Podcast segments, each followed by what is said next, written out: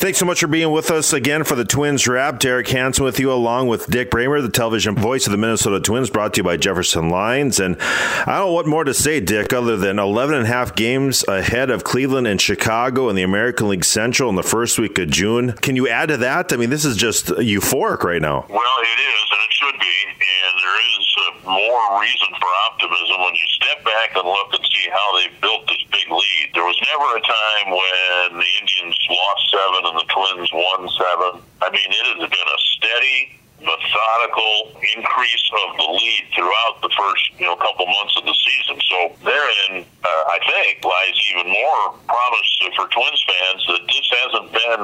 Well, yeah, there was one or two weeks in there that built the lead.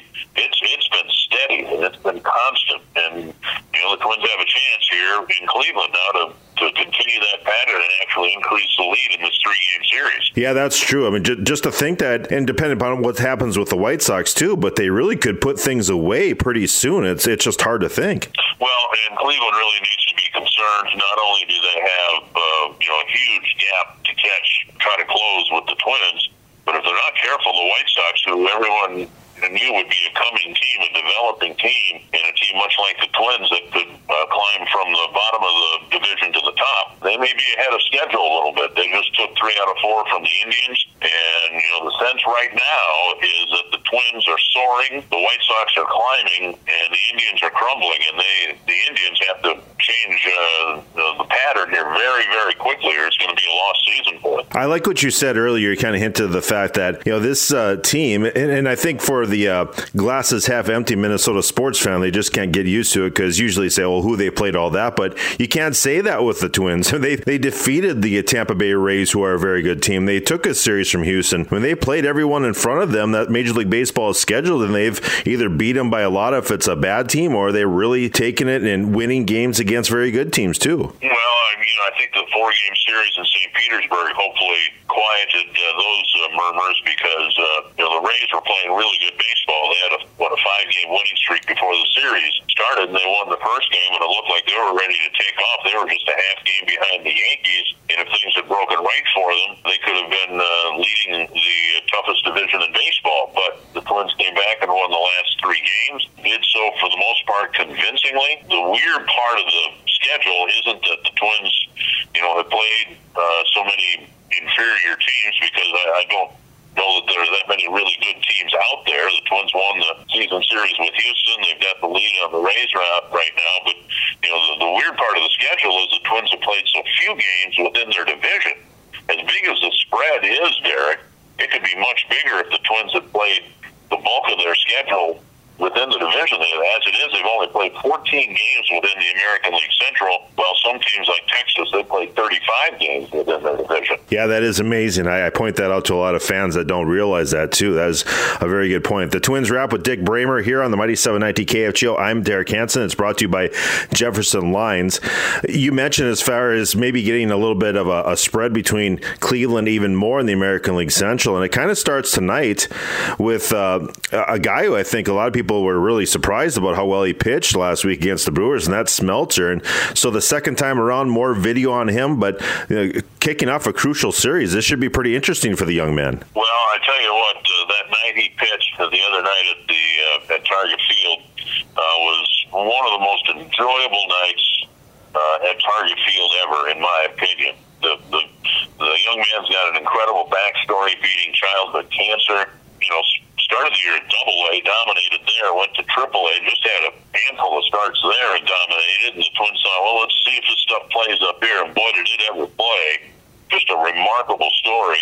And so, yeah, we're all interested in to, to see how he fares. Now, typically, the Indians, as much as they've struggled generally, they've really been handcuffed by left-hand pitching. So it'll be interesting to see how the Twins do in this series with the rookie Smeltzer and then the veteran Martin Perez going tomorrow night you have the pleasure of working a lot of, of, you know former baseball greats, and you know Jack Morris known for his emotion on the field, and boy, you got to see the uh, the softer side to the uh, tough exterior that is Jack Morris. T- talking about the story of Smeltzer too. Well, he's got uh, the he's projected the image of having a very thick crust, but those of us who've been around Jack know how emotional uh, he can be, and he had a very difficult time uh, expressing his, himself regarding you know, the Smeltzer story and, and completing his thoughts without uh, weeping and uh, give you an idea, A, how significant the story is. I mean, this young man is already, he's 23 years old and he's already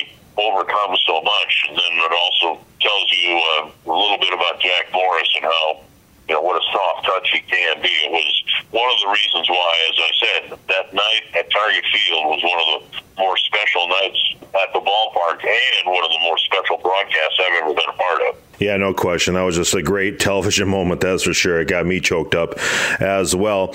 Uh, let's uh, talk a little bit about you know this past week and show the, about this Twins team. You know, the bullpen gets beat up a little bit on Sunday, and then Schoop goes and hits a home run and, and extends the lead again. And of course, the the rumors always go about are they going to go and get Kimbrel and are they going to make a move for more bullpen help? I mean, is it that broken right now, or is it just everyone wants to keep on improving on what has just been a great start so far, and they don't want to see any kinks in the armor. Well, the wonderful state of affairs for the Twins is they, uh, if if you're Derek Falvey or Thad Levine, you have the luxury now of imagining your team in the playoffs and making moves from now to the end of July to build your team for October. Now that can all change in a week. You know, if the Twins stumble, if the Indians catch fire, well then the gap gets tighter, and then you then you you need to focus on you know just trying to get to the playoffs. Well, right now you're leading by 11 and a half.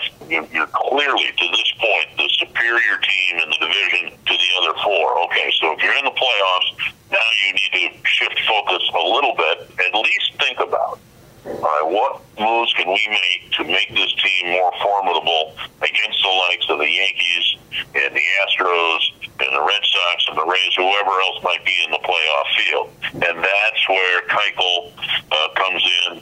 If they feel they need some help in the starting rotation, you know, then then Kimbrel and Keuchel are there.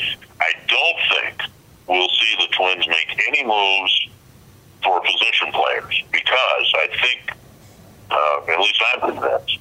Uh, to get Nelson Cruz on the roster for this series, they sent Luis Arraez down to Rochester. They've got a major league ready infielder waiting right there. If somebody gets hurt, somebody struggles, whatever, they've got Arraez that they can call up, and he looks like he'd fit in perfectly up here. They have a major league ready outfielder in Jake Cave, who I think won the International League Player of the Week last week as his bat is starting to heat up. He's in Rochester. He proved last year that he can fit in well here. So if the Twins make any moves between now and the end of July, I think we'll look for them in, in the pitching side of things. Well, it certainly can make it a little tougher to Smeltzer pitch as well tonight, so hopefully we can see that too. Yeah, then they got to find room for Pineda when he comes yeah. off the injured list, and and so um, you know you, the guy that really I think most people think would fit in nicely is Kimbrel because he is an established closer. And yeah, Blake Parker's closed some games. Taylor Rogers has closed some games. But you, if you have some key series in the balance of the regular season, and then hopefully into October, you're going to want somebody who's gotten the saves when everybody's been watching, and Kimbrel fits the bill perfectly for that. Yeah, no doubt. Well, having Rogers maybe set up Kimbrel wouldn't be the worst thing in the world either. We've seen that many no, times. No, that'd be pretty good, wouldn't it? That's for sure.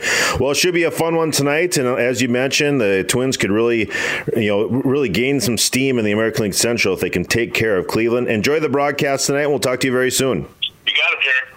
Dick Bremer with us, television voice of the Minnesota Twins for the Twins Wrap. Derek Hansen with you, brought to you by Jefferson Lines, your number one bus experience for over 100 years serving North Dakota and cities throughout the Midwest. We'll be back to wrap up the Drive Time News Hour Twins Baseball 530 coming up here on the Mighty 790 KFGO.